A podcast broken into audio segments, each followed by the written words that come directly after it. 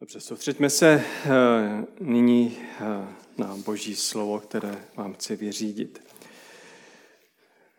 Minulý týden jsme mluvili o příběhu z Janova Evangelia, a sice příběh Nikodéma, který přichází eh, za pánem Ježíšem a ptá se ho, jak se může člověk znovu narodit. Potom, po tomto příběhu v Bibli máme zapsán příběh Ježíše, který se setkává se samarskou ženou a potom následuje příběh, kdy Ježíš přichází k rybníku, kde uzdraví nemocného. Víte, každý příběh, který máme zapsán v Bibli, je pro nás velmi důležitý. Není tam náhodou. Je mnoho věcí, které tam zapsány nejsou, ale ty věci, které tam zapsány jsou, jsou zapsány, protože jsou pro nás osobně velmi důležité. Je to zvláštní obrázek, na který se díváte.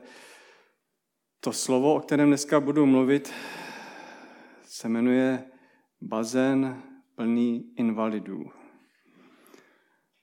Tento mladý muž eh, tak nevypadá. Eh, nevypadá, ale uvidíte, že Ježíš, když přichází, tak ví, mezi koho jde. On ví, kdo potřebuje slyšet jeho slovo a zažít jeho uzdravující moc. Soustřeďme se nyní na text, budu číst z Janova Evangelia z páté kapitoly od prvního verše. Uzdravení u rybníka Bethesda. Potom byly židovské svátky a Ježíš se vydal do Jeruzaléma. V Jeruzalémě je u ovčí brány rybník, hebrejsky zvaný Bethesda, a u něho pět sloupořadí. V nich lehávalo množství nemocných, slepých, chromých a ochrnutých. Byl tam i jeden člověk nemocný již 38 let. Když Ježíš spatřil, jak tam leží a poznal, že je už dlouho nemocen, řekl mu, chceš být zdrav? Nemocný mu odpověděl, pane, nemám nikoho, kdo by mě donesl do rybníka, jakmile se voda rozvíří. Než se tam sám dostanu, jiný mě předejde.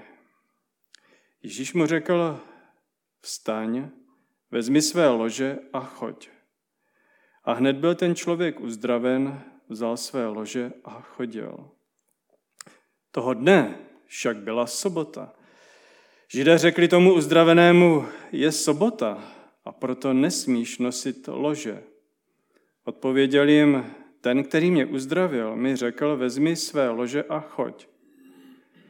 Zeptali se ho, kdo je ten člověk, který ti řekl, vezmi je a choď. Ale uzdravený nevěděl, kdo to je, nebo Ježíš se mu ztratil v zástupu, který tam byl. Později Ježíš vyhledal toho člověka v chrámě a řekl mu, hlej si zdrav, už nehřeš, aby tě nepotkalo něco horšího. Ten člověk šel a oznámil židům, že je to Ježíš, kdo ho uzdravil. A proto židé začali Ježíše pronásledovat, že takové věci dělal v sobotu. On však jim odpověděl, můj otec pracuje bez přestání, proto i já pracuji. To byla příčinou, že židé ještě více usilovali Ježíše zabít, protože nejen znesvěcoval sobotu, ale dokonce nazýval Boha vlastním otcem a tak se mu stavěl na roveň. Tedy přinesme se do toho příběhu. V Jeruzalémě poblíž brány je rybník, kde se děli opravdu zajímavé věci. Lidé věřili, že čas od času, bez varování, přijde anděl páně, který nějakým způsobem se dotkne té vody, rozvíří a kdo první to stihne a vleze do té vody, bude zdrav. A tak toto místo přitahuje nemocné, chromé, lidé, kteří hledají naději. Co kdyby náhodou to vyšlo? Ježíš si udělá čas a zajde k tomuto rybníku, kde jsou nemocní lidé. Možná, že nemusel, ale Ježíš vždycky jde tam, kde je potřeba. Tak jako šel do Samaří za tou ženou u studny, Ježíš jde vstříc hříšníkům. Ježíš dělá první krok. Ten člověk je 38 let invalida. My se nedozvíme proč. My se nedozvíme, jestli to je od narození, jestli se mu to stalo ve 20, jestli mu je 60 nebo 38. Nevíme. Nevíme, co je příčinou jeho nemoci.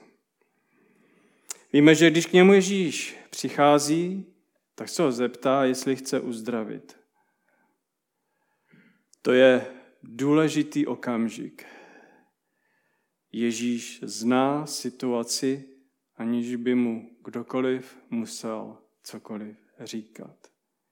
Když Ježíš přichází k nám, tak si buďme jisti, že vidí a zná naši situaci. Tento muž nepřichází za Ježíšem. Bibli máme více, řekl bych mnoho příkladů uzdravení, kdy lidé přicházejí za Ježíšem a také situace, kdy Ježíš přichází za lidmi. V tomto případě ten člověk Ježíše nezná, zřejmě o něm nikdy neslyšel a Ježíš přichází za ním. O nic Ježíše nežádá. To Ježíš je iniciativní. Ukazuje nám to na způsob, jak jedná Bůh. Je to totiž důležitý princip pochopit, že bez boží iniciativy my bychom Boha nikdy nemohli najít. Nikdy. Mohli bychom říct, jsou lidé, kteří hledají Boha. Však také, když se to rozkřiklo, tak lidé hledali. Ale je potřeba vědět, a v jiných textech Nového zákona vlastně celé písmo potvrzuje to, že tu první iniciativu má vždy Bůh. Je to Bůh, který rozvíří vody. Píše se, že není nikdo, kdo by hledal Boha, ani jeden člověk, že nikdo není spravedlivý v Římanu 3. kapitole. Nikdo není rozumný, všichni se odchýlili, všichni propadli zvrácenosti, není kdo by činil dobro, není ani jeden.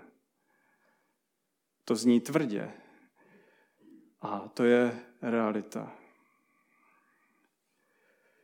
Podle Bible je v srdcích lidí lež. Žádný člověk netouží hledat Boha.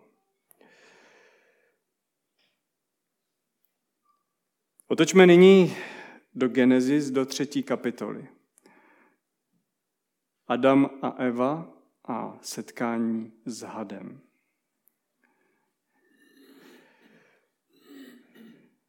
Satan, had, říká Adamovi a Evě,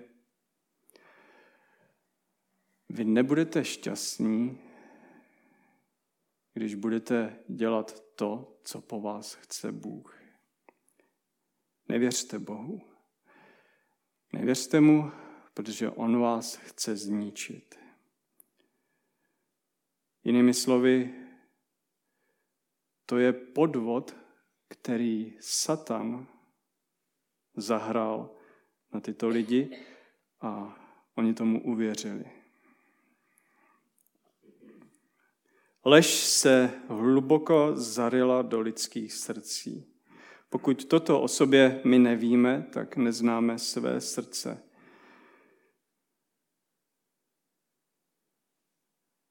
Opravdu mi Bůh dá vše, po čem toužím, naplní mé potřeby.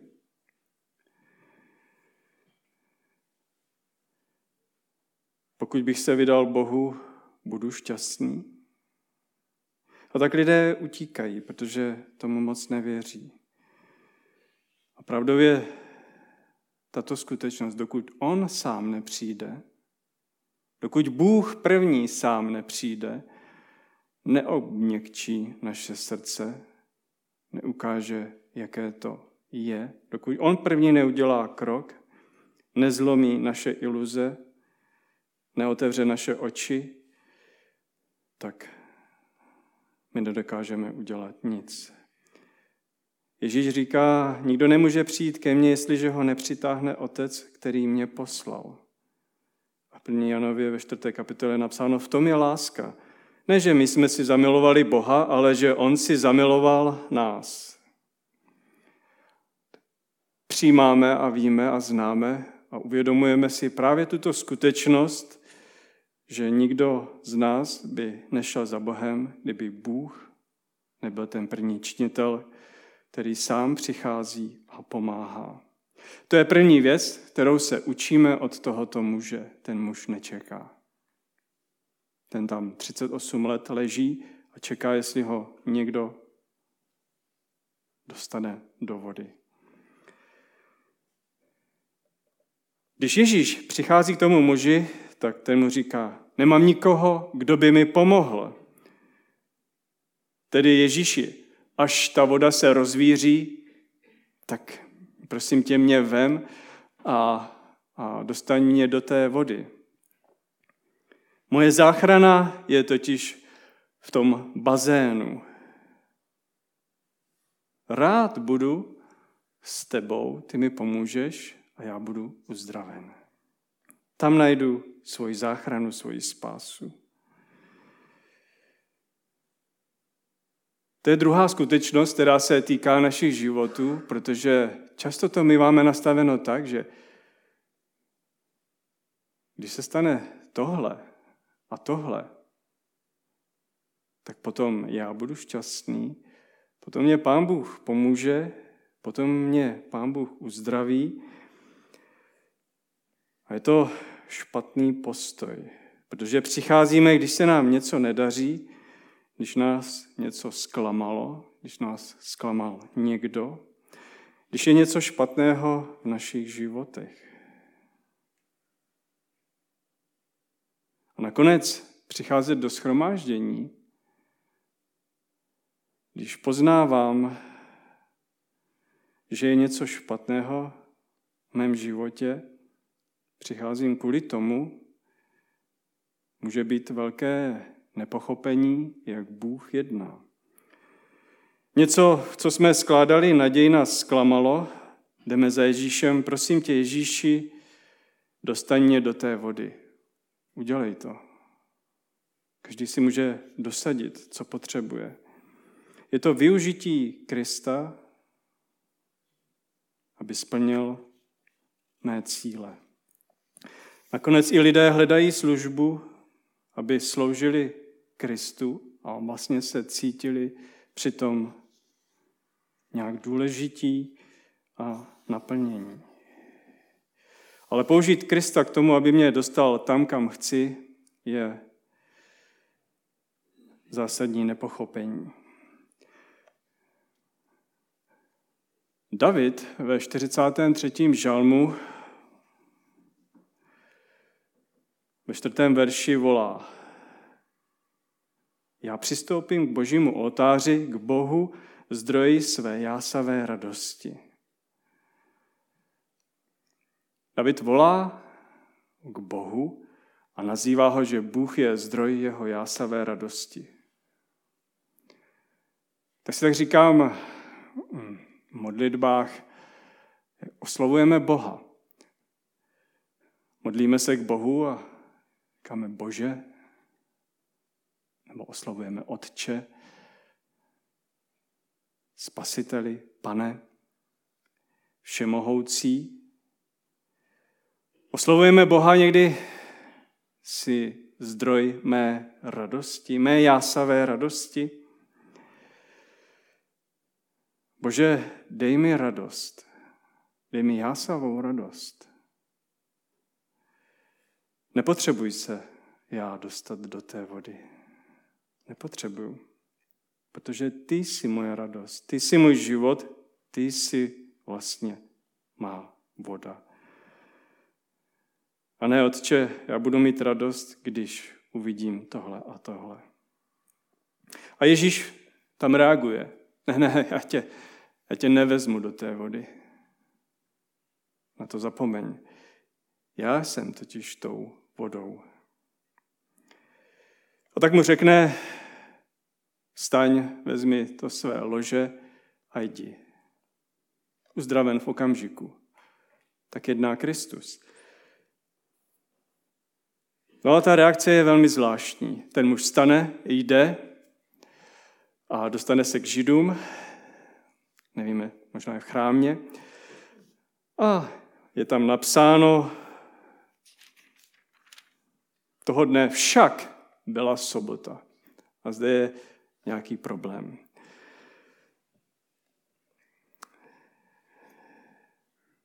Nemůžeš přece nosit své lože, protože zákon to zakazuje. To je, to je špatně. A uzdravený, uzdravený muž najednou zareaguje velmi zvláštně. Říká, no ten, který mě uzdravil, řekl, ať vezmu to své lože a jdu. On, on mě řekl, ať vezmu to lože. Je to podobné tomu, co udělal Adam s Evou. No to had? No to Eva. Prostě je to výmluva. Je to výmluva. Eva mě k tomu navedla. Had? Had mě navedl. To je to, co ten člověk dělá. Totiž v jiném příběhu uzdravení v Janově v 9. kapitoli, kde dojde k uzdravení slepého člověka, je to jinak. Slepý člověk od narození je uzdraven a dostane se to samozřejmě před Židy a, a přečtěte si ten příběh, ale dojdete k tomu, že ten uzdravený slepý, který vidí, řekne, to udělal Ježíš. Já mu věřím. Začne obhajovat Ježíše před Židy, před farizej. Tento člověk v tom příběhu u rybníku, on má strach. On se vymlouvá.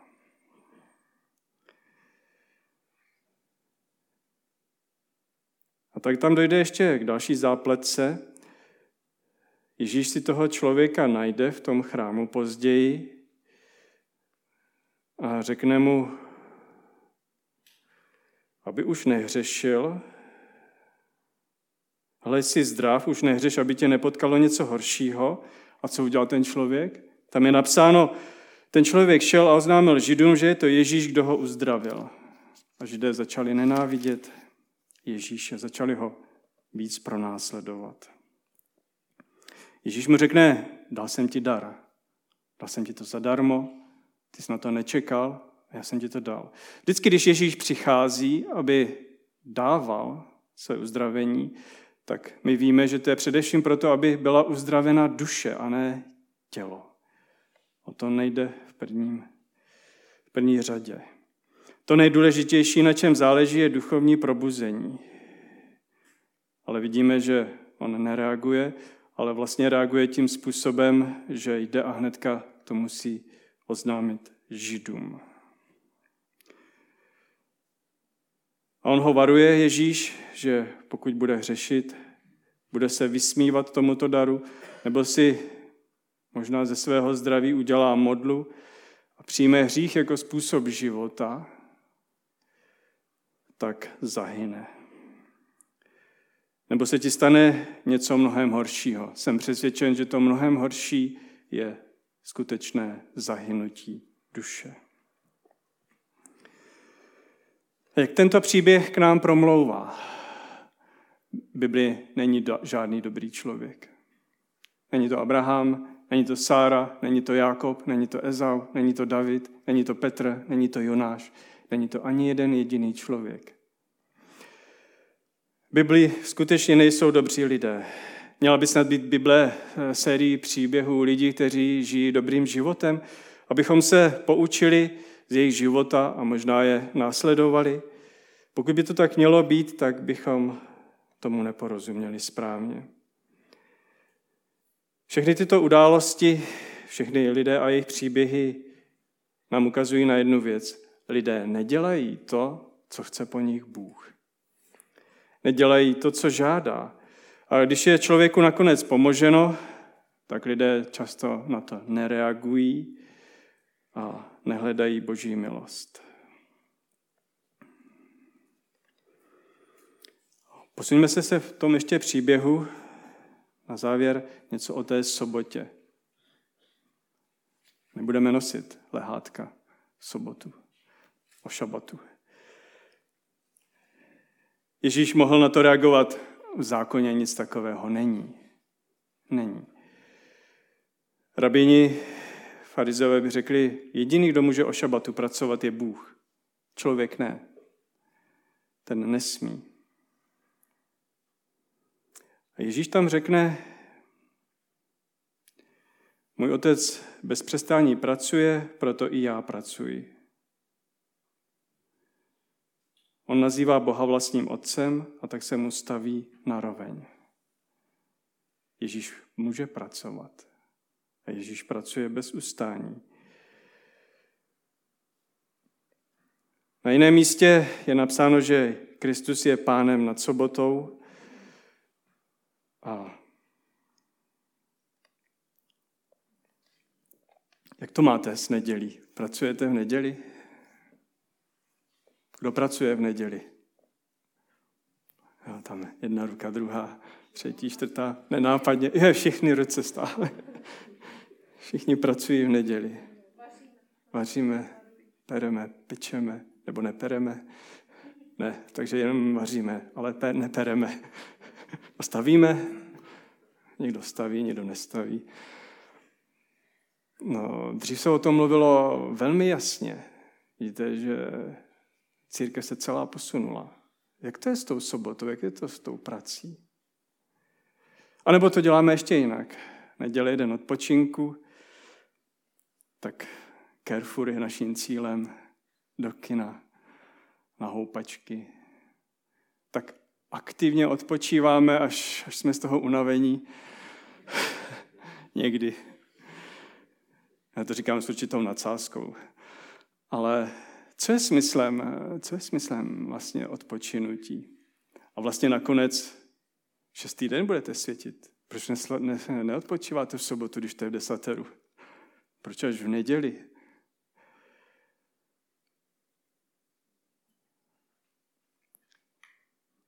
Myslím si, že eh, na příkladu stvoření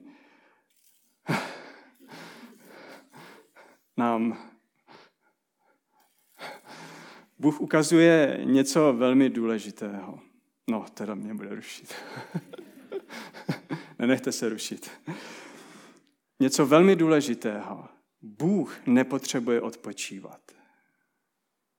Bůh skutečně nepotřebuje odpočívat, že by šest dní pracoval a ten sedmý den byl unavený. To je nesmysl. Bůh odpočinul jiným způsobem. On měl radost z toho, co viděl, co stvořil. Bylo to krásné a dobré. Proto Bůh odpočívá, proto se raduje ze svého díla. A proto my máme správně pochopit, co to znamená odpočinutí. Židé to nepochopili. Oni si mysleli, že když budou dodržovat vaření, pečení a všechno, cokoliv si tam dáte, že je to nějakým způsobem ospravedlení, že si můžou odtrhnout, že udělali tu správnou věc. Navíc rozšířená představa Židů, že pokud lidé budou na celém světě dodržovat šabat, jeden jediný den, tak přijde ten očekávaný zachránce, spasitel. Ale Bůh míří k něčemu zcela jinému. On nám dopřává samozřejmě odpočinek našich fyzických těl, tak odpočívejte aktivně. A odpočívejme od práce. co je vlastně práce? Je velmi důležité pochopit, co je práce. Jaký máte vztah k práci?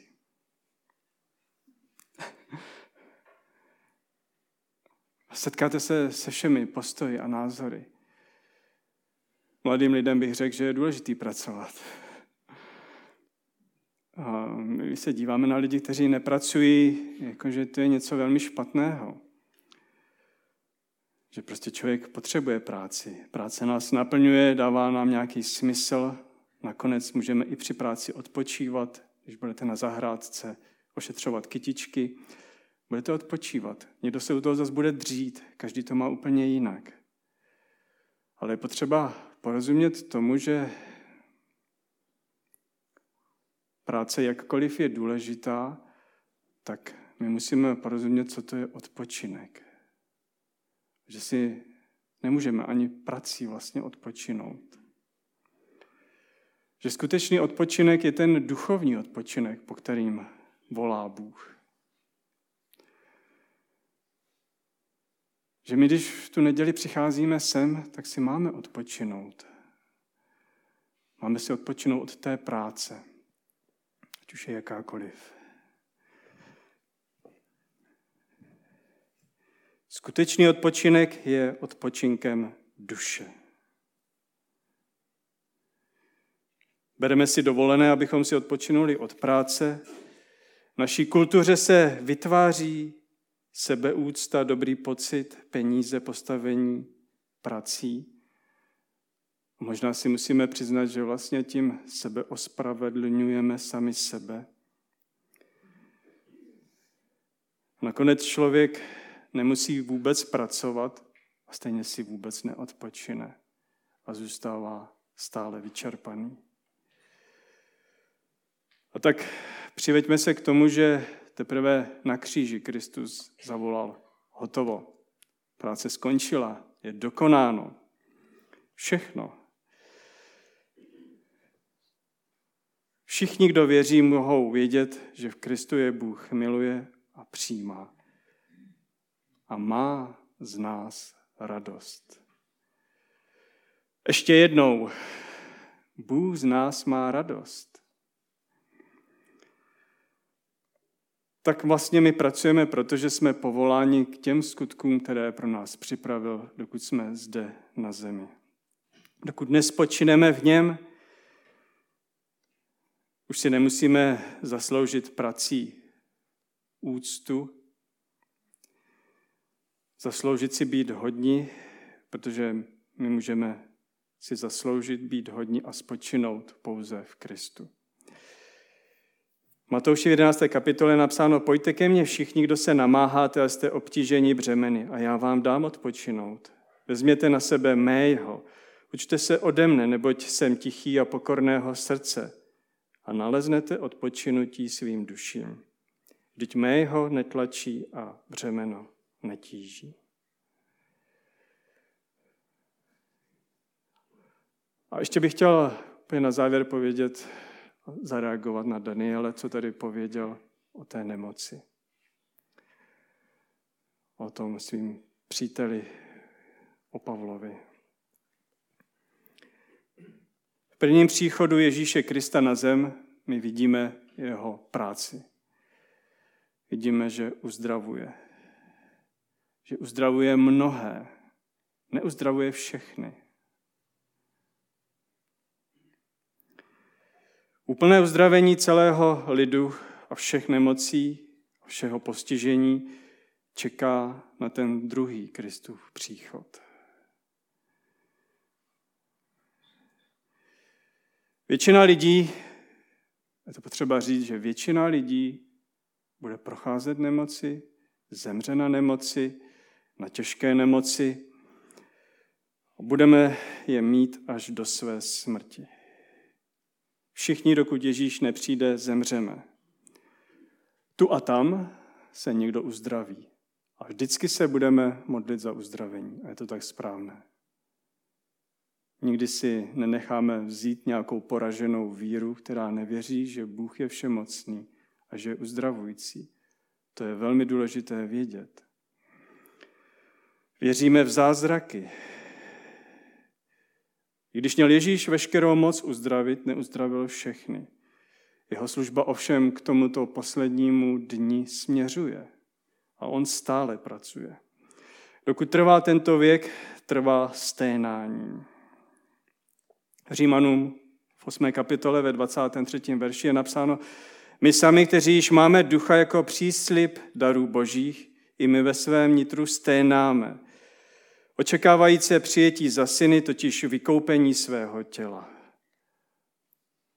Lidé sténají, vy sténáte po vykoupení svého těla. Očekáváme přijetí za syny, za to finální přijetí. Uzdravení je výjimka, nikoli v pravidlo. Není to proto, že bychom byli slabí ve víře a možná bychom mohli vidět víc zázraků, kdybychom měli možná větší víru. Ale dokud trvá tento věk sténání, tak skutečně Bůh jedná podle své vůle a uzdravení je, ale není to pravidlo. Tento příběh, který je zapsán v Janově evangeliu, je velmi hluboký a odpovídá na mnoho, mnoho otázek lidského života. Už, už jsem u konce, ale chci vám říct, je to Kristus, který přichází jako první. On dělá ten krok. Jakkoliv by si lidé mohli myslet, že oni se sami snaží přicházet k Bohu, je to Bůh, který v člověku probouzí víru. Mělo by to v nás zbudit vděčnost. To druhé je, že my často chceme, aby nám Kristus dal tu vodu, aby nás ponořil do té vody, která je podle našich představ. Ne. Pouze Kristus je sám tou vodou, ne splnění našich přání. A to třetí je, že porozumět správně dní odpočinku je velmi důležité pro náš život. Ať už pracujeme nebo nepracujeme, můžeme být stále vyčerpaní. Hledejme skutečný zdroj, skutečný zdroj odpočinku pro naši duši. A s tou nemocí jsem to pověděl. Amen.